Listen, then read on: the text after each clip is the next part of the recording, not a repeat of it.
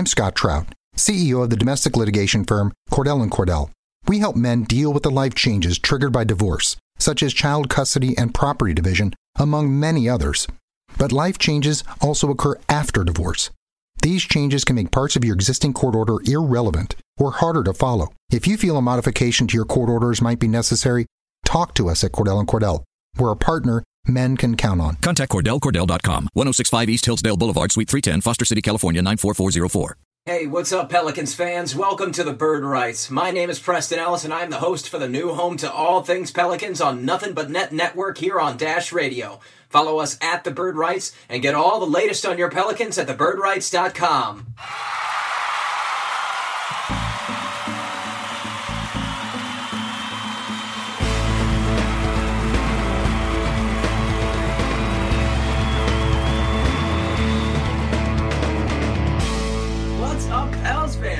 we go. Welcome to the Bird Calls podcast. I'm your host, Preston Ellis, and today we are previewing the Portland Trailblazers with award winning journalist and Blazers Edge news editor David Mackay. Hey, thanks for joining us, David. Hey, no problem, Preston. Thanks for having me. Glad to have you. Uh, make sure you guys follow David at David Mackay NBA, and there is an A, uh, M A C K A Y. Make sure you get that right, and stay up to date with the Blazers at Blazers Edge. Also, my part. I'm Scott Trout, CEO of the domestic litigation firm Cordell and Cordell. We help men deal with the life changes triggered by divorce, such as child custody and property division, among many others. But life changes also occur after divorce. These changes can make parts of your existing court order irrelevant or harder to follow. If you feel a modification to your court orders might be necessary, talk to us at Cordell and Cordell. We're a partner men can count on. Contact CordellCordell.com, 1065 East Hillsdale Boulevard, Suite 310, Foster City, California, 94404. partner in crime today is none other than the editor in chief of the Bird Writes. Here's Oleh Kosel. What's up, Ali? Not a whole lot, Preston. I'm excited. I think the Pelicans are actually going to get a win tonight. You think so? Um, just so you guys know, we are recording this on a Sunday. Ali has just ruined it for us. I was going to go right ahead as if we had beaten the Los Angeles Lakers. I'm just kidding. just go ahead. The mystery is ruined. Thank you, Ali. We're off to a bang. Now, uh, Ali, it's been a hot second since since we've talked. Was it Thursday, Wednesday? When was the last time? Yeah, something like that. All right, let's get rolling. Thanks for being here, uh, helping babysit me with David. Uh, first question. All right, this is for you, David. Are the Blazers at fault for what has to be the quickest in season firing of a head coach in NBA history? Are you talking about Earl Watson? I sure am. Three games in, I think it was a, a 48 point home loss on opening night to your Portland Trailblazers. Do you think this is the cause for him being axed so quickly? I think it's a contributing factor. I mean, obviously, they haven't performed well in seasons past, and this year they didn't get off to the start they wanted to. But oh my goodness, we trounced them. I think we were up, what, like 56, 58 at one point? And then I stopped watching after the third quarter, to be honest, because there was no way that was going to be very interesting. And you also apparently uh, destroyed Eric Bledsoe's will to live. He just posted about two hours ago something like, I don't want to be here. Such like an existential crisis he's having. Okay, let's get rolling on this for real. The Blazers have come out of the regular season gate sprinting with three games already under you guys' belts, including this Phoenix uh, loss that we just mentioned. A victory over the Pacers on Friday, 114 to 196 followed by a narrow loss on the second night of a back-to-back uh, Saturday night, 110 to 113. Ali was just talking about Giannis's uh, 44 points, and then uh, a touching interview afterwards in which he he thanked his father uh, was nice. David, tell us a bit about your team's early season performance so far. Well, they're doing really well, which is you know great to see. It's kind of picking up where they left off at the end of last season, where they had Nurkic Nurkic uh, join them. Except now he knows the sets, so you know he's a little more valuable and the team's working uh, more fluidly, which is nice because you know there was some concern that without Allen Crabbe, uh, the the chemistry wouldn't quite fit. But Pat Connaughton's really stepped up and kind of filled that void as a shooter off the bench, and they haven't missed a beat. And uh, you know it, it hasn't been the toughest schedule for them yet, but it's good to see that they're not faltering against teams that they should be uh, defeating and competing hard against.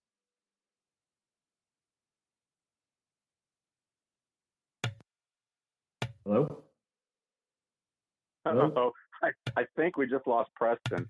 I'm having technical uh, technical difficulties over here. Sorry. Thank you guys. Uh, next time I'll put in some music in there to soothe you guys into a into a calm while I figure that out. I've got a new Blue Yeti. I'm very excited about it, but uh, I'm certainly not doing any uh, very well with it so far. But I'll stop wasting your time.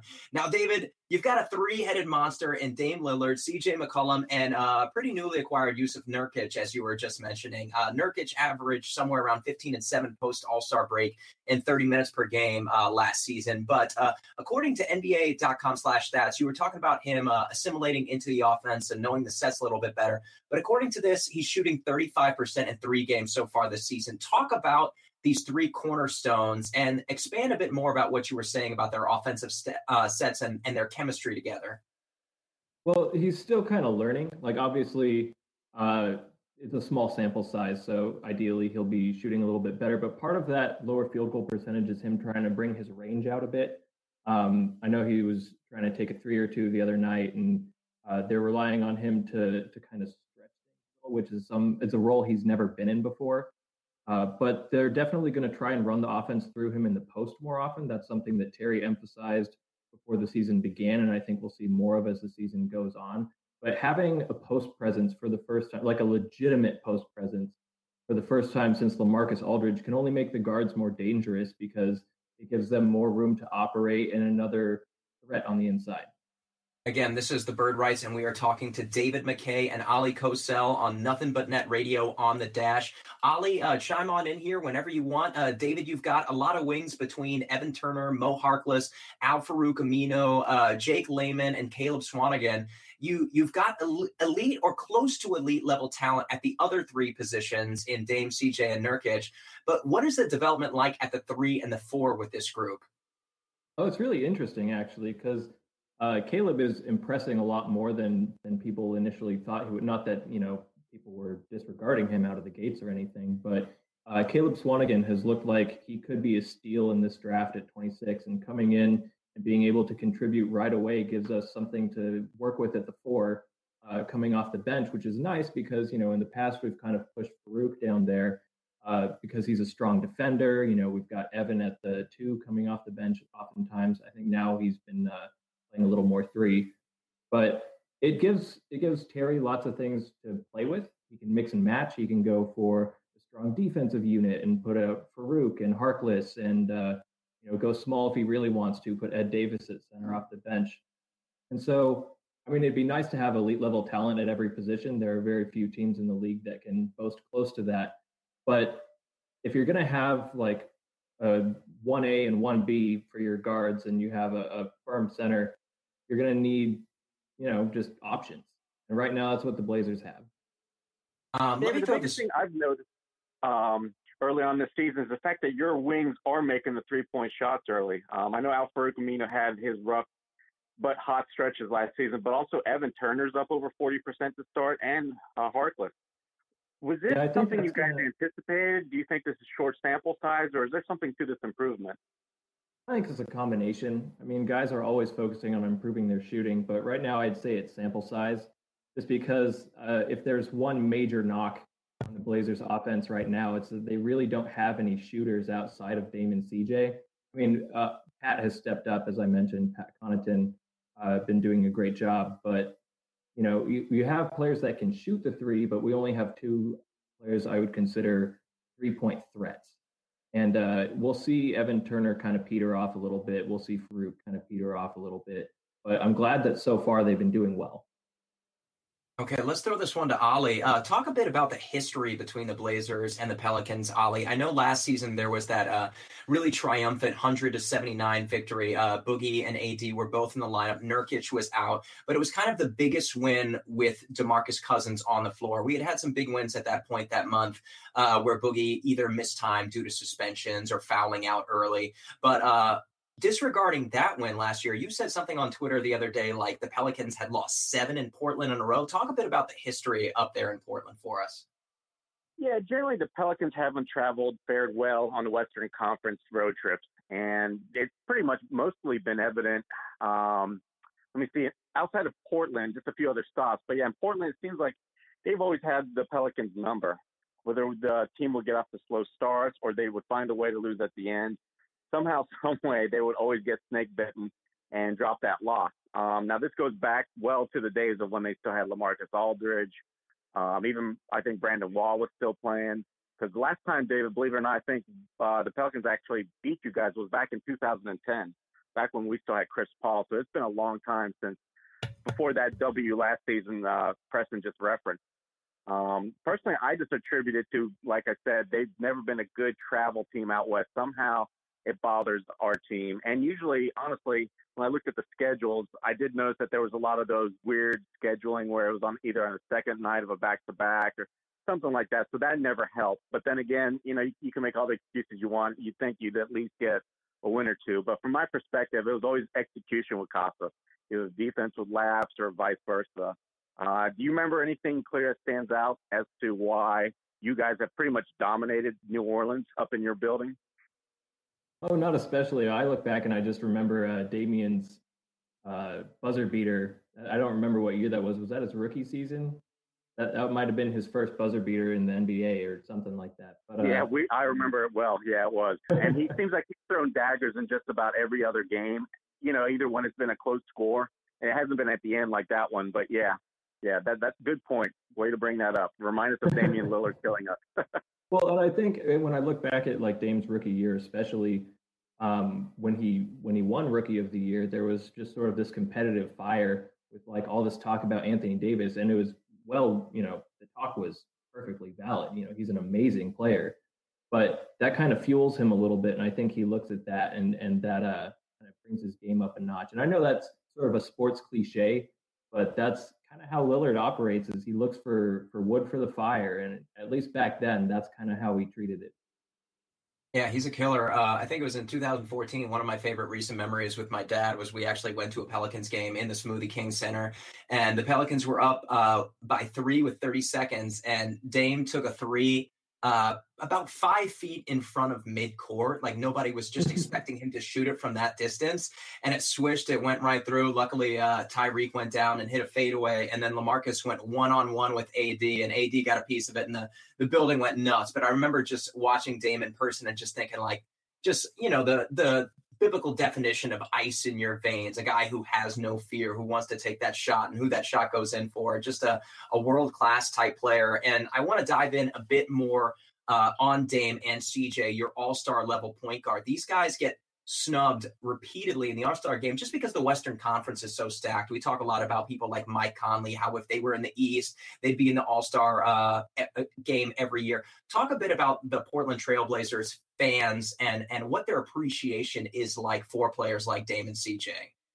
Oh, it's unbelievable. I mean, you know, Dame and CJ are sort of the heart of this town, and it's even with like when Nurkic came in, he was so happy to be here because like it really rallied the Bosnian community, and everyone's just so supportive of uh, pretty much everyone on the team, with the exception of Myers Leonard. Maybe we'll talk about that a little bit, but um, yeah, no, Dame is is fantastic, and every year he gets snubbed. Every year people get mad about it. Um, I, the voting's different this year, though, isn't it? Uh, as far as I remember, Ollie might know this better than I, but uh, it's one third coaches, one third players, one third fan voting. Is that right, Ali? Yeah, that's right. I thought I saw something about the uh, the conferences not playing as big a role, or is that still? I think be, that's well, the All Star we'll team itself, um, David. At least that's what I was told. It's as to where you know there's going to be team caps and selected. So basically, whoever gets voted into the All Star game, then it's going to be up to two people on deciding the team. So in effect, conference will not matter one bit. But if it, if there's oh, something more, gotcha. I'm not aware of it. Okay. Okay, gotcha. Yeah, no, I you know, it, it's uh it's tough because there are so many amazing guards in this conference. You got you know James Harden and Russell Westbrook and Steph Curry, and they're all you know they're worthy of making it, and they're all in huge markets. And you know Dame's up here doing his thing, and he, I like to think that he's about the same caliber, but it's really hard to uh, replicate that voting base.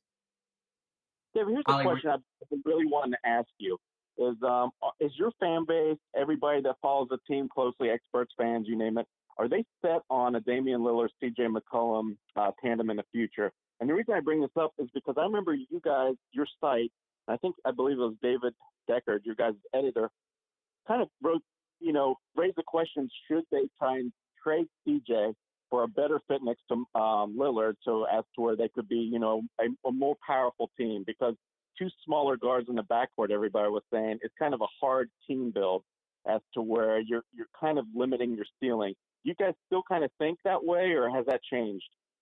Well, it's interesting because I think people are a little more sold on it now than they were before, especially now that CJ is looking like an all star as well. And it's hard to look at two all stars on one team, regardless of the problems they have, and say split them up. Uh, defense is the major issue that they may still face. Uh, I think that was what fueled the fire for those talks was, you know, needing a better defensive presence at the wing, uh, which is again what they've tried to do with Harkless and Aminu to really bolster that. But uh, I think at this point they really shouldn't be split up because they operate so well together. And now that they have an anchor in the post, you know that is uh, definitely helpful for them too. But I see the the uh, interest there. I mean, you definitely want to have a well-rounded team, and right now we're sort of a glass cannon. You know, we go out and we pour in points and points and points and points, and then you try and stop someone else from doing the same, and you just can't. Uh, and that comes with having two kind of undersized guards out there playing next to each other for extended minutes, and uh, I think that's uh, part of why people were so excited about potential Paul George talk last summer, and you know, it's uh, it'll be something to address moving forward. But I think the the city is committed to those two players.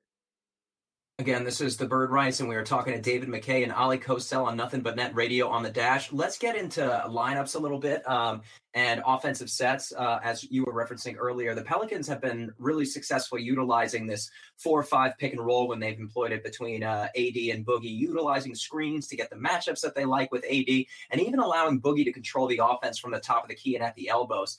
The Pels offense, though, has been in a bit of a disarray since losing uh, expected, uh, I guess we call him a player coach or uh, floor general, Rajon Rondo, uh, forcing Jrue Holiday back into his uncomfortable playmaking role. Although the Pelicans did secure Jameer Nelson tonight, we're not uh, totally sure of what his playing time will be tonight. But anyway, you've got one of the best backcourts in the NBA, as we discussed in CJ and Dame. What kind of offense are we going to expect from the Blazers on Tuesday night, David?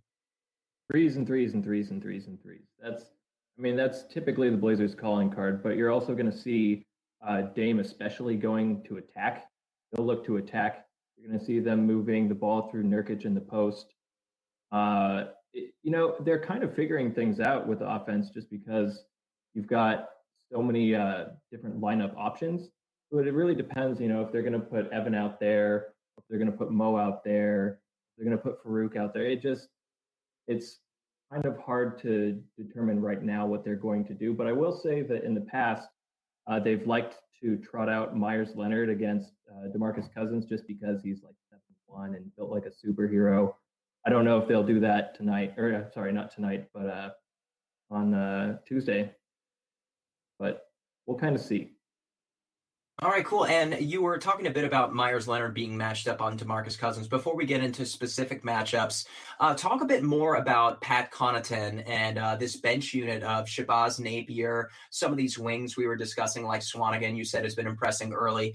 Uh, the Pelicans tend to make their their uh, first bench guys go in probably at about the five minute mark of the first quarter, and then early on the second, you see like a large dosage of bench guys.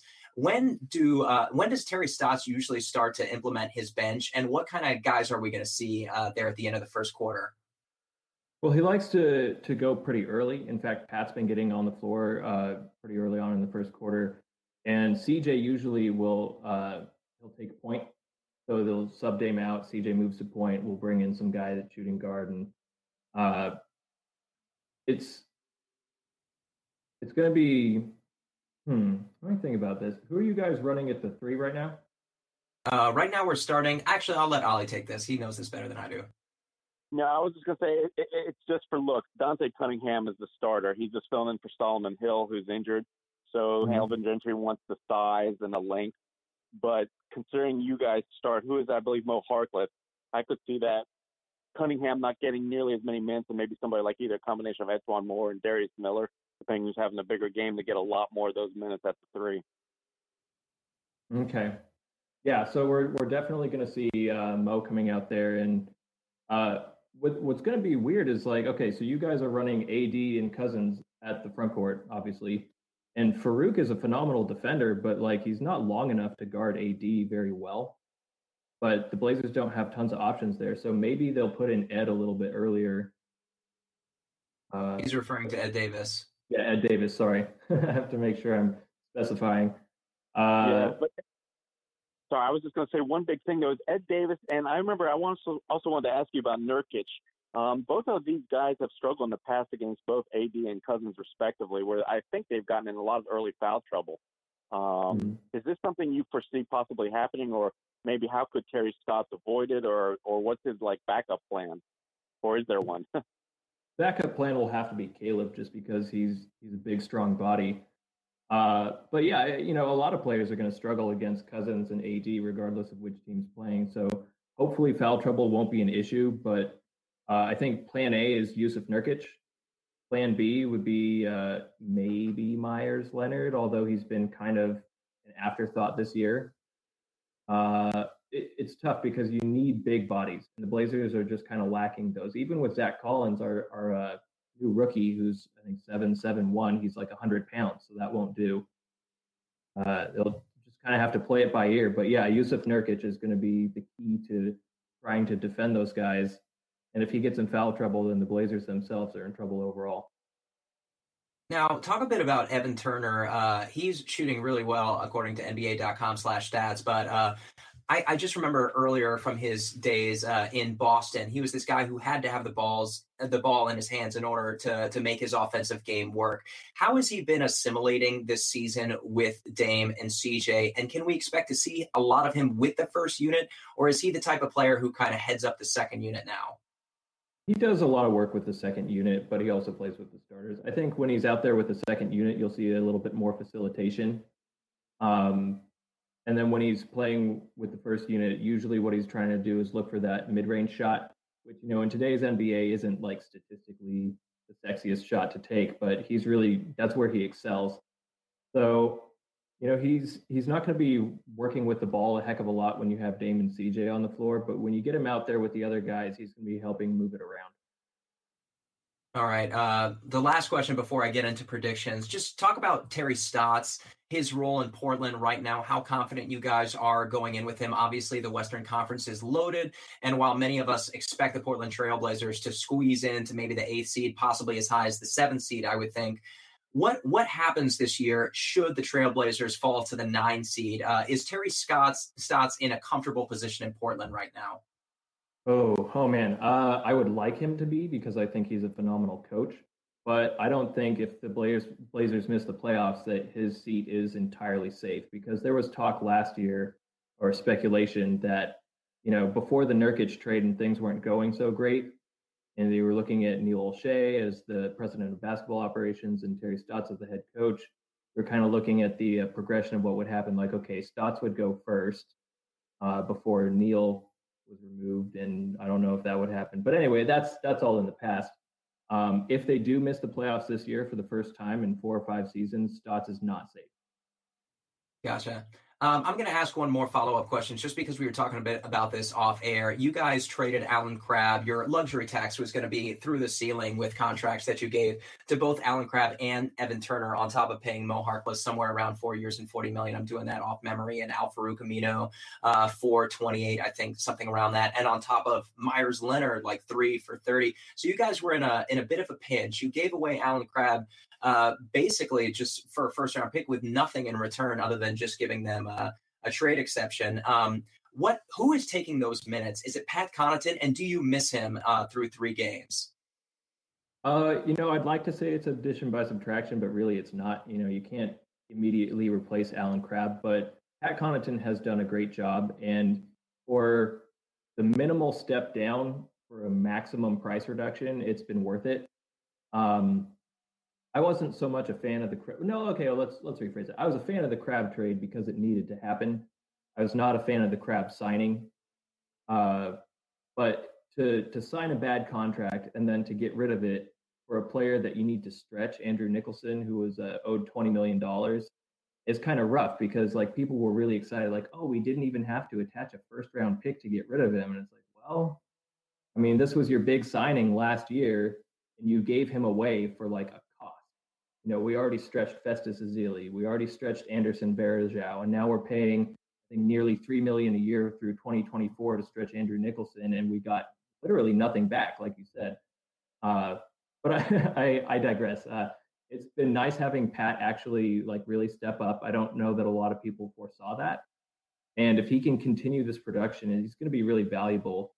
Um, I remember that Crabbe has he's been kind of billed as a three and D guy for a long time, but I'm trying to remember which metric it, it was. His defense was not fantastic. He would impress with a flashy steal now and then, but you know it it's not like the team's defensive makeup is drastically altered by his absence, and the three point shooting has been made up for. So as long as the Blazers can move ahead with the guys they have, I'm happy with the Crabbe trade because we needed to save money. Holly, I'm gonna. Oh, sorry. Go ahead.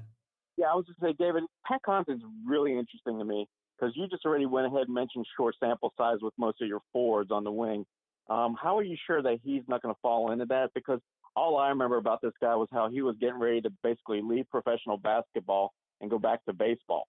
Um, you know, after his contract was up. So I guess what that's done a complete 180, huh? Well, it wasn't so much that he was prepared to leave, but that was kind of always the speculation because in the summer he likes to do training stuff with the Orioles, who drafted him, and uh, has been mentioned by every announcer thus far, three for three, that he was drafted by the Orioles. We'll see if uh, we hear it again on Tuesday. But but yeah, you know, he's he's always been a really strong shooter. That's his his upside. I mean, if you go back to his uh, draft profile, you can see his vertical is incredible. But like, we're not really counting on him to be explosive. We want him to stand in the corner and sink shots. And so far, he's done a great job of that. And it could be sample size. You're right. I mean, it's unfair of me to say that this production will absolutely continue, but I'm a lot more confident that this isn't a fluke compared to say Evan Turner, who historically has been a four three Mm-hmm. Harrison, I've got one more question for David, real quick, because he touched on it. Um, David, you just mentioned that you guys are not happy at all with all the dead money sitting on your books. Festus Ezeli, Andrew Nicholson, and whoever else. Is, is still on there? I can't even remember. Yeah. But that okay. And you guys are thoroughly unhappy with what is it, about six, seven million. Now, what I've got to ask you is, you think there was a better alternative? Because for the Pelicans fans, they have been dying to see Omer Asik been or to go through that stretch provision and be waived. And now people are kind of calling for something similar with the Ajinça, because uh, both of these guys are taking up over 15 million and two roster spots. And every fan that I've ever talked to over the last two years about these guys has simply said stretch and waive, stretch and waive. Are you saying that we should, those fans should reconsider that notion because honestly, having that dead money is a lot worse than most people realize? No, no, no. I, I think it, you know, it'll vary uh, from team to team and there's situation. I think for Crabbe, it was the right decision to trade him. Um, I'm personally not happy with the dead money because I didn't want to sign him in the first place. Uh, that's my my own misgivings going a year back. But I do think stretching and waiving is a valuable option, especially if you're just trying to get rid of a player who's eating up that much money. Um, for the Blazers, it was necessary for the luxury tax. I'm not sure what your guys' cap situation is exactly right now, but uh, I've I've tracked Ajinça a little bit in his career. He was uh, out in France for a while before, right? Mm-hmm, that's right. And he came over, and he's kind of this big hulking dude, uh, giant shoulders, skinny calves, but you know he goes out there and does his thing, and it, he hasn't really uh, been what people had hoped he would be. So it makes sense that people would would want him to be cleared from that roster. Yeah, he showed a lot of flashes, David, under Monty Williams under a slower system, and then there was a lot of expectation in Alvin Gentry's first season that he could surpass Omer Asik on a depth chart and thereby become a starter, but it didn't happen. Uh, the fast system, you know, and the style of uh, ball movement and such just killed both players' values completely. So, in essence, the Pelicans re-signed two players, hired a coach that doesn't fit, and now they're. I mean, honestly, the Pelicans just have two guys on the end of the roster until either they trade them or waive them, or you know, I mean, who knows? So they're basically not going to see any minutes for the lifetime of their contract. So that's why it's just interesting to ask you that question. Oh yeah, and you know the Pelicans have been a pretty interesting hodgepodge of a roster. I remember looking at them this summer and thinking, all right, okay, Anthony Davis, Marcus Cousins, both, you know, five star players. You've got uh, Jrue Holiday coming out there, but after that, you've got what one more, Solomon Hill, Dante Cunningham. Like you, those aren't really guys that I personally consider like rotation players on most good teams. So it's kind of top heavy and and uh but you know now you've added Rondo and Jameer Nelson and who knows how the Ian season's going to go from there. I was a big fan of the Tony Allen signing. Not that he'll give you shooting, but he'll give you defense and kind of a veteran voice. Uh, just to expand on what you guys were talking about, Andrew Nicholson is signed at 2.84 million through 2021. Anderson Varejao at almost two million dollars through 2020, and Festus Ezeli at a very manageable uh, one third a million through 2019. So you guys are only about a little over five million per year. Let's talk predictions. 10 p.m. Eastern time is the uh, the tip off on Tuesday night against the Trailblazers. The Pelicans head into it one and two, right, Ollie? Yeah, that's right. One and, two. Uh, um, what's going to happen, Ollie? Well, I got to stick to what I originally said before the season started, and that is, David, you're going to be a happy man. I think the Pelicans are going to start one and three with their only loss come or win, excuse me, come against the Lakers. So, penciled in the Trailblazers as a loss. It's just it's never worked out. I don't see how it's going to change enough, considering the team is still really trying to find its way. I don't know if you've had a chance to watch any of the first couple of games, but the team has shown glimpses of an offense that clicks, and when it clicks, they're incredible. But when it doesn't work, they're really, you know, really lacking for that floor general, as Preston mentioned earlier on the show. So I still think they're going to go through kind of some of those uh, motions. So I'm going to say they fall to the uh, Trailblazers by a score of about 111 to 104. And what about you, David? That sounds about right. I think the score might be a little higher than that just because it seems every year the scores get higher and higher. So I'll say like 118, 125. But yeah, you know, the, the Blazers have the advantage of continuity here. I mean, you guys, you've got uh, Cousins was added midway through last season, and, you know, Nurkic was added midway through our season last year. But the vast majority of our guys have been playing uh, on this team for a, a handful of years now, and they work well together. And you guys, you know, I haven't had the opportunity to watch, so I'm not going to say like straight up that you guys don't function because I'm sure those flashes you talk about are fantastic.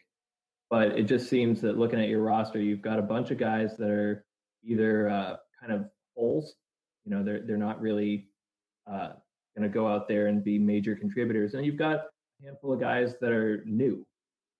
And you know, the, the Blazers have ex- historically done well against you guys, and uh, I don't think that's going to change. All right. Thank you so much for your time, David. Now you can follow award winning journalist David Mackay at David Mackay NBA and st- stay up to date on his work at the Blazers Edge. David, anything you want to plug before we go? Uh, I think you covered it. Blazers Edge. Check us out. We do good work. Uh, my Twitter feed is pretty active. You can always talk to me during the season. I like to respond and I like to get in discussions.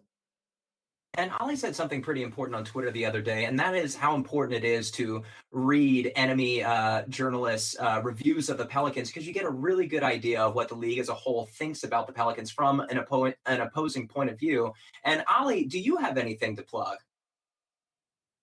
Um, actually, not really. We've been doing such a good job where we've been covering recaps in, in podcast and written form. Um, we're just still trying to get a sense of when this team's going to turn it around because everything I've seen in the locker room, um, they think they're a good team. DeMarcus Cousins made a point of mentioning that they all looked at each other late in that game against the Golden State Warriors and said, "We're good. Damn it, we're good." So we're hoping to see a glimpse of that in these next couple of games, and if we do, hey, we're going to start writing happier articles again if that if that Golden State Warriors matchup on Saturday is in any indication, although they were on the second night of their back to back, Memphis uh, pretty much took it to them. Hard fought game, but uh, Memphis ended up pulling it out late. So who knows? We might have just lost to two of the best teams in the West. Uh, we'll find out soon, though. David, thank you so much for your time. We've got two more matchups this year, both in the new year. Hopefully, we'll talk to you then. Yeah, I'd be happy to be back. And hey, I'm pulling for you guys. I've always been a Cousins fan. Thanks, buddy. And Ollie, anything you want to say? Parting shots? No, thank you for joining us, David. All right, that was David Mackay. And now for part two of our podcast, where we'll be bringing on Blazers Edge, Steven Dewald. And now we welcome onto the pod another contributor to Blazers Edge. This is Steven Dewald. What's up, Stephen? Hey, Preston, thanks for having me on, man. I'm excited to uh, to talk about a little more basketball now that the season's underway.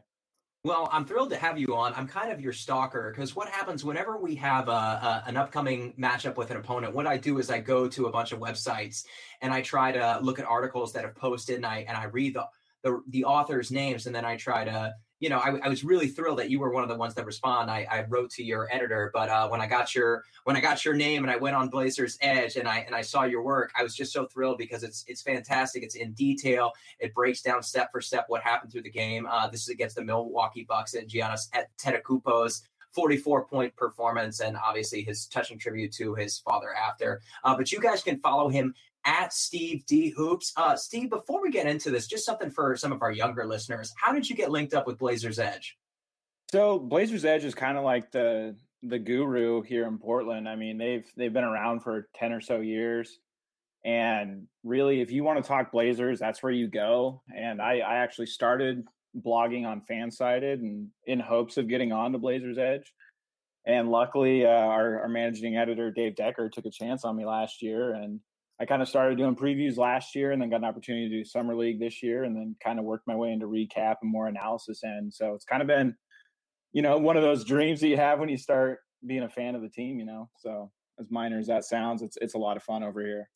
No, I followed a similar path myself. I, I just got uh, done podcasting with the editor of Pelican Debrief, which is the fan-sided Pelicans network, and I made my way over from there to the Bird Writes, which is which is the SB Nation. So similar path, similar uh, crossing, uh, two ships crossing in the night. Now we're talking, and we're talking Blazers and Pelicans, and this is an important matchup just because we seem to find ourselves here every single season. And I don't want to predict the future, but just it's where all the pundits have us. It's kind of what has been happening the past three years. The Pelicans and the and the Blazers are those kind of fringe contenders, those fringe playoff teams who always fall somewhere between like seven and eleven in the West. And this season promises to potentially be similar. Last year, we were just a couple of games behind the Blazers. We were three games behind the Nuggets, kind of seesawed back and forth. We never really caught up. So these games are so much more critical than for the Pelicans, what a game against the Warriors could mean, or uh, or the Sacramento Kings this Thursday. This is a game that that both of our squads need to win. And let's let's get into it because you guys won on opening night 124 to 76 against the Suns, virtually getting Earl Watson filed fired mm-hmm. with that performance.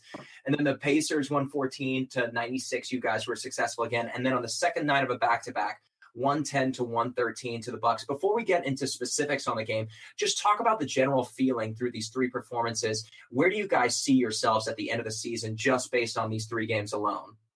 I, I think it's uh, it's a little hard to read into those first two games because it, it's mixed because those are games that I think everybody felt the Blazers should win, and you have to win those games. Like you said, it's so tight at the bottom end of the Western Conference that those are teams you have to beat. Now, the margin of victory is where kind of that that extra optimism creeps in. But I mean, Earl Watson's fired now. The Pacers don't really have it don't really have a true superstar. I mean, they have Miles Turner, but Miles Turner didn't play against the Blazers. So it's really hard to kind of read into those, but the margins of victory look good. Um, and then kind of really the Bucks game, I think there was there was a lot of good things that happened in that game. It's just that Giannis Giannis decided to play out of his mind and there was just moments in that game where there was nothing the Blazers could do and they just weren't equipped to kind of stop a guy on the wing like that. So that's a problem you're the the Blazers are going to run into. I mean, you're going to be facing Paul George in Oklahoma City, and you know the Minnesota's loaded up on the wing too. So this hopefully this isn't a test or a, a sign of things to come for them. You know, I was going to talk a little bit about this later and go through, uh, you know, some of the surprise performances as well as Dame CJ and Jusuf Nurkic. We talked about that a little bit earlier with David. But let's get right in. You've got a great article up on Blazers Edge recapping the matchup with the Milwaukee Bucks. And why I want to concentrate on this game specifically is because while the Bucks have uh, more prolific players on the wing and Khris Middleton and even Malcolm Brogdon to an extent over uh, our own Jrue Holiday and Ian Clark, uh, you guys have Giannis Antetokounmpo, who is a large body with large limbs, uh, exceptionally athletic, able to do things that a lot of you know players in the league can't do. Potentially no one except for maybe Kevin Durant and Anthony Davis. And why this is so critical uh, is because the Pelicans one need this game, and two in your article Giannis is doing a lot of things that Anthony Davis is doing. He's he's penetrating the paint. He's opening up the floor for defenders. Talk a little bit about Giannis's performance and why it was so difficult for the Blazers to uh, to keep him occupied. So I, I, know this sounds weird because you're you're looking at a 44 point performance, but the Blazers actually did a decent job on him early in this game, and that that involved a lot with when he was coming through the paint originally, like they're running him off either like a down pick when Brogdon's bringing the ball up the court, and they're chipping him when he comes through the paint. Ed Davis is super mobile. He looks like he's back back to normal in the paint. He's our reserve center, and you know he's putting a body on Giannis every time, and then slowly as the game went on, they kind of lost track of that. So Giannis is getting that ball in space on the elbow. And basically at that point, the Blazers had Evan Turner on him, who has, you know, there's a major size disadvantage between those two guys. And Turner was giving him space and daring him to shoot, but I mean, Giannis is such an unbelievable athlete that he was using that space to to get ahead of steam towards the basket. And then when they were finally kind of starting to cut seal that off and send help his way, the the Blazers had problems controlling outside shooting, and you had Mirza Teletovic and Tony Snell went six for eight from three last night, and that that just really compounded the problems the Blazers were already facing with Giannis scoring so many points in that second half. Now, that's something the Pelicans are going to have to capitalize on. In the first quarter of our two games thus far, the Pelicans have shot really well. Uh, I'm drawing from memory, but I think five of seven in the first quarter in the opening matchup against the Grizzlies. They ended up finishing seven of 25. And then in the second matchup against the Warriors, they start out six of eight from three, but then slowed out significantly, significantly through that game. In this matchup, uh, it appears, based on your article, that Giannis is is opening up the floor by drawing in defenders to the paint. Before we talk about uh, how he was able to get the ball around the court and get these three point shooters not only shooting but also penetrating to kick out to each other. Talk about a little bit more about Ed Davis and Evan Turner because I would never expect Evan Turner to be matched up against Anthony Davis. But was was Giannis Antetokounmpo just destroying Ed Davis? Who else do you think could potentially be matched up against somebody like an Anthony Davis? Well, so so Ed Davis wasn't directly guarding Giannis yesterday, but he's he's in the paint. He's uh he was on uh Henson for a while, the, the Bucks reserve center, and then played a little bit on Monroe. But there, he was in charge of kind of putting a body on somebody that came through the paint. Now Turner is actually a lot better on ball defender than a lot of people give him credit for. The problem with him was is he was just getting posted up by Giannis, and that's I wouldn't. I would be surprised to see Turner guard a guy like Anthony Davis. I think you're more likely going to get a heavy dose of Al Farouq Aminu tomorrow, and I, I don't think some of the stuff that the Blazers had success with Giannis early, they're going to be able to do against the Pelicans. Just because if Ed Davis is coming over to chip on on Davis or help Davis, you're going to most likely be leaving Boogie open, and that's that's not a, a dance the Blazers are going to want to be doing on Tuesday night. Now, something that David alluded to was that he expected uh, some version of Meyers Leonard or Ed Davis being paired against Demarcus Cousins. Uh, he compared Meyers Leonard to having like an Olympian type body, something that could withstand a lot of punishment from a, a, physical guy like Demarcus Cousins. How would you see that matchup going, and who else would you see paired against him? As far as Cousins, I would say I Meyers really hasn't seen the floor for the Blazers, but Meyers does have a history with with Demarcus Cousins. They kind of I, I, think it's more on Portland's end of he he was brought in to be a nuisance to Demarcus when he was in Sacramento to try to kind of get him agitated and try to get him maybe a technical.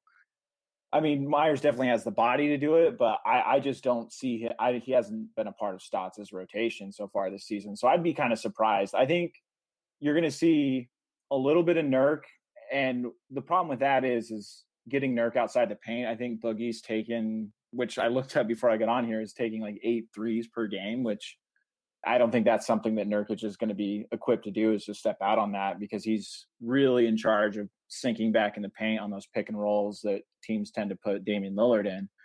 Um, I would say probably you're going to be looking a lot at Ed Davis. You're going to be looking at Al Farouq Aminu, possibly on Anthony Davis and at times on DeMarcus Cousins, depending on how the lineup is. Um, I, I, I don't know if you're going to see Swanigan in this game just because of the height disadvantage, but he definitely has a body that that can uh, to match up with these guys. But he just doesn't have the experience right now. I mean, he's only this will be his fourth game, so I would be shocked to see Meyers Leonard. But that's just my personal take. But he definitely has the body and and the prototype. But that's kind of the the conundrum that the Blazers have been with Meyers Leonard since he got here. So that's kind of what I'm expecting on Tuesday. Let's talk help defenders. Um, what's been happening with the Pelicans is they've been opening quarter shooting well, and then second, third, uh, fourth quarter they've been dropping off a bit, and teams have been sagging off the shooters. And uh, getting into the paint a little bit more. And Anthony Davis and DeMarcus Cousins have had that that three, that bigger wing guy come in and, and help and play a little bit of defense with the four five already being paired on him. Who is your best help defender? Who's like, you know, swiping at the ball, taking the ball from behind, rejecting from behind? Who do Anthony Davis and DeMarcus Cousins need to grow eyes in the back of their head for? I, I think Maurice Harkless is a guy that has looked sharp in the first three games. I mean, last night he he was definitely the quietest of the three games, but his first game against the Suns, he was all over the place. And I think that's that's something that the Blazers are going to try to do a little bit more in this game is I would assume they're not going to be as hesitant to send help like they were the other night against Giannis. And if they're going to be sending help, I think it's going to be along that baseline. Whoever the Pelicans put in the corner, they're going to probably try to put Harkless on him so he can kind of cheat over and just make that shooter beat him from the outside. Uh, Al-Farouq Aminu is another guy, but a lot of these guys, Harkless and Aminu, are picking up defensive assignments most nights that either Damian Lillard or CJ McCollum aren't necessarily equipped to handle. Whereas with the Pelicans, I, I could see Stotts just kind of rolling the dice and saying, you know, look, we're going to play Ian Clark and we're going to play these guys on the outside and just kind of see what happens and focus all our attention on the guys in the paint. Kind of like what you're alluding to with the start of the question. You talked a little bit, uh, I don't know if we addressed this earlier, but just about Khris Middleton of the Milwaukee Bucks, uh, a wing guy who's got a little bit of speed and energy to him, fighting around screens, mm-hmm. and some of your your wing guys like Al-Farouq Aminu and Mo Harkless having trouble chasing those screens. Uh, and then we've got slower footed guys who are going to get minutes, uh, you know, like a, a, Dante Cunningham and a Darius Miller. Um, how important is it for the Pelicans offense to have these these quicker footed players like Ian Clark and, and Jrue Holiday and E'Twaun Moore running around screens. Is this something that routinely takes advantage of the Portland Trailblazers defense? So Ian Clark specifically is is kind of the Blazers killer. In his first two games against Portland last year, he went 17 for 19 for 45 points combined in those two games. And it's definitely a symptom of that where you're just running him off multiple screens. Now, some nights CJ McCollum comes to play off those screens and he looks good. Like he, he had a couple good games against Klay Thompson last season. But for the most part, those really active guards give the Blazers problems. And last night, that was definitely the Bucks' game plan in the first quarter. I think their first four, their first five possessions all involved running Middleton off multiple screens. And what that just does is it gets those those guys out of place and with Portland, you're really your two plus mobile defenders are Al-Farouq Aminu and Maurice Harkless. And if you can kind of get them either stuck on one of those picks, if you're running them on multiple ones, you're going to get a matchup that's favorable for for your offense against the Blazers. Okay, we've talked uh, pretty much significantly significantly about the Pelicans on offense. Now I want to talk about the Pelicans on defense because you've got uh, probably one of the best backcourts in the league behind uh, maybe only the the Golden State Warriors. Forgive me. Uh, this is my third podcast in a row. uh, you've got Anthony Davis and DeMarcus Cousins in the paint, and David Mackay said that you guys are going to be just raining threes for the bulk of the game. But talk about these guys crashing into the interior. What kind of attackers are they? All of us have seen Damian Lillard. You know, he can be a magician down there, and CJ McCollum, obviously, I think he's scoring uh, 27 points per game through the two games. Oh, actually, first of all, talk about that that suspension that he got for leaving the bench in Phoenix. Uh, what kind of ordeal was that? I it's it's a kind of a goofy situation just because it is preseason basketball, but the rules are the rules. I mean, if you come off the bench and you cross that line, you're going to serve a suspension, and CJ should know that, and the coaches on the sideline should know that. That being said, there was still a game left in the in the Blazers preseason, and it's it's not like CJ is a repeat defender, so I thought it was a little ridiculous and they could have at least just you know gave him a fine and gave him the token suspension for that last preseason game. But instead, I think they kind of made an example out of him, and I, I think that might be the tone for the rest of the season, especially when it comes to that. I think it's with some of the stuff that's gone on in the NFL. I think the NBA might be worried about its image and you know fights and pay, people clearing benches. I mean, we've come a long way since the Malice and the Palace, so I think they're they're going to draw a firm line in the sand, and they're letting that known from the start of the season. But I think it was still a little ridiculous. Yeah, it's funny. The Malice of the Palace isn't even where I went. I immediately went to that Phoenix Suns uh, oh, matchup yeah. in the Western Conference Finals against the San Antonio Spurs. And to this day, you know, I'm not a, a Suns fan by any means. I, I, like watching them play. I've been to Phoenix multiple times, and I've actually been in the Phoenix Arena, and it's it's a it's a fun event to watch the Suns play. But I remember watching that and just being filled with rage, just for the Suns fans. That's something. Uh, I don't know, that smaller petulant could have such a significant effect on a deciding game. So uh, obviously, you know, it's not those stakes, and you guys still mm. won in overwhelming fashion by 48. I think David said you guys were up by as much as 56 early on. But anyway, we're getting off topic. Let's yeah. let's talk about these two guys, how they coexist, and how they break down an opposing defense. So a lot a lot of what you're going to see early though is you're going to see the Blazers are trying to establish Nurkic early I he they're dumping it into him in the post, and what the hope is there is you're going to create he's going to create gravity. He's going to suck that defense in towards him. And Dame has played really great off off Nurk since he's been here, and especially in, in to start this season, he only needs a split second coming off a screen with Nurk.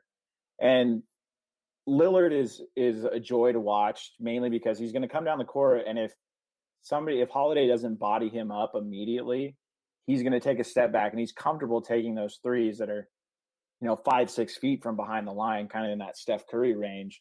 And that that's where the offense starts. He kind of gets you off balance as far as Lillard goes. And then he's gotten really good at attacking the paint and getting to the line. He went to the line.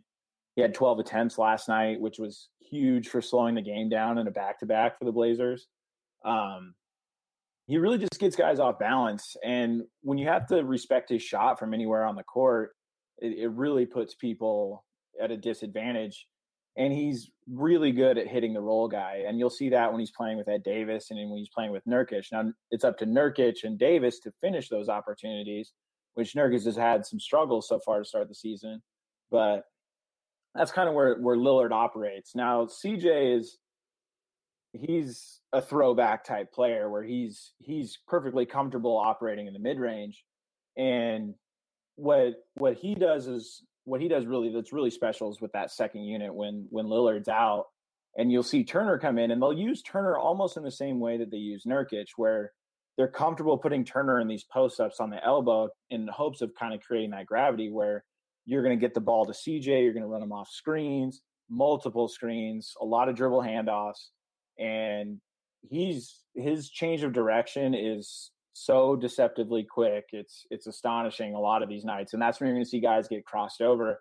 Like he he really embarrassed the rookie TJ Leaf uh, against the the Pacers earlier this week, where I think TJ Leaf tweeted after the game that this CJ guy t- uh, crossed me over into a different universe or something along those lines. so it's uh, and he's also made Dirk Nowitzki look foolish in the past too. So those two guys are are so dangerous just because they can score from anywhere on the court and they're going to really stretch defenses thin. It's just a matter of getting that third option going for Portland to really get the offense humming. Uh, something I talked about with Mark King of Grizzly Bears Blues that I, I liked and I wanted to ask you as well is uh, with every matchup you can expect the you know the Pelicans big guns Demarcus Cousins and Anthony Davis uh, and even Jrue Holiday to a less extent to put up some combination of you know 70 points. And I would assume we can expect the same thing from uh, from Dame and CJ and Jusuf Nurkic. The but week to week, why we need experts is to find out who's going to be that role player who's going to come up big. And for the Pelicans, for the first two games, it has been Ian Clark on offense. And on defense, we rely on the energy of Dante Cunningham, something that uh, opposing teams might not necessarily be looking for. But then when they watch the game, they're like, oh, how is this guy beating us? Mm-hmm. Well, that guy just happened to be hot that week. And that's why I need you, Stephen who is going to be your offensive linchpin outside of those top three, and who's going to be your guy on defense that's really going to, uh, I don't know, get a couple of turnovers and really turn the tide of the game? So on defense, I'll start defense. I'll start on the back end of that. And I think Al-Farouq Aminu is kind of this Jekyll and Hyde type character where he had, I think, 16 points and 16 rebounds against the Pacers, and then kind of didn't really put things together last night. But I think he's one of those guys who I think he's he's equipped to guard these bigger guys a lot better than people think, and I think he'll actually do a serviceable job on Anthony Davis at times. Now I don't think they're going to limit Anthony Davis to a bad night, but I think he I think Aminu will have relative success, and I think he'll he's going to be able to get a few blocks and kind of kind of sneak up on people tomorrow um, on Tuesday. I mean, and on offense, I, I think Turner's kind of been that guy. He's he when the offense kind of breaks down and they're working in some of these new faces with the second unit, guys like Pat Connaughton and guys who just aren't really used to playing those rotations. Turner's comfortable creating his own offense, and you know he can either back a guy in, run off a screen, or you know really he's he he went one for four the other night, but he's actually shot the ball fairly well from from deep for Evan Turner, which isn't exactly great, but I think he's one of those guys who, when you're going to look at the box score after Tuesday, he's probably going to be in that 10 to 15 point range and probably right behind the big three for for the Blazers. Again, you guys are listening to Nothing But Net Network on Dash Radio. This is the Bird Writes. Stephen, before I let you go, uh, we're talking to Steven Dewald. He's at Steve D Hoops. Let's get a prediction for this matchup Tuesday night, 10 o'clock Eastern Time. Who wins the game and why? I think Portland's just going to win just because it's the home debut and, and Lillard and McCollum are playing so well right now. And Jusuf Nurkic kind of feeds off this Portland home crowd. It's it's hard to describe, but I don't think I've seen a player get the reaction out of Portland's home crowd like he gets. So I'm going to say 118, 112 Blazers, but it's going to be a lot of offense, and I wouldn't be surprised to see Anthony Davis well over 30 points on Tuesday night. Nice work. This is Steven Dewald of Blazers Edge at Steve D Hoops. Stephen, thank you so much for your time. Do you have anything to plug? Any more works for our readers to check out? Um, you can catch me on Blazers Edge. I'll be there throughout the week, kind of picking up features and recaps. Um, if by chance you're interested in NFL writing, you can also find all my work that I do inside the SB Nation for the NFL side uh, by following me on Twitter. But other than that, uh, it's been a joy being on the show, Preston. And uh, just to ask you, I ask everybody this on Tuesday night, will you be live tweeting the game? I will be at the game and I will be tweeting. So Excellent. So, guys, make sure you follow at Steve D Hoops. He'll be uh, the voice of the enemy uh, to keep you up to date on what's going on with everything Portland. Stephen, thank you so much. Uh, we're going to have you back in the new year. Unfortunately, we don't play you guys again for a while after this one, but uh, definitely looking forward to following you on Tuesday and talking to you again in January. All right. Sounds good. Thanks for listening to the Bird Writes on Nothing But Net Network here on Dash Radio. Now, if you haven't already, subscribe to the podcast on iTunes by searching the Bird Writes NBA podcast. Follow us on Twitter at The Bird Writes for all the latest and best coverage on your Pels. And if you really like the show and you want to show us even more love, give us a rating and review on iTunes. Your help has gotten us to more than 35,000 downloads at this point. A feature on Blog Talk Radio on the main page and a spot here on Dash Radio's new basketball concentrated network. And as always, if you have any questions, direct them to at Preston Ellis and we'll answer them by the next show. Let's go, Pels!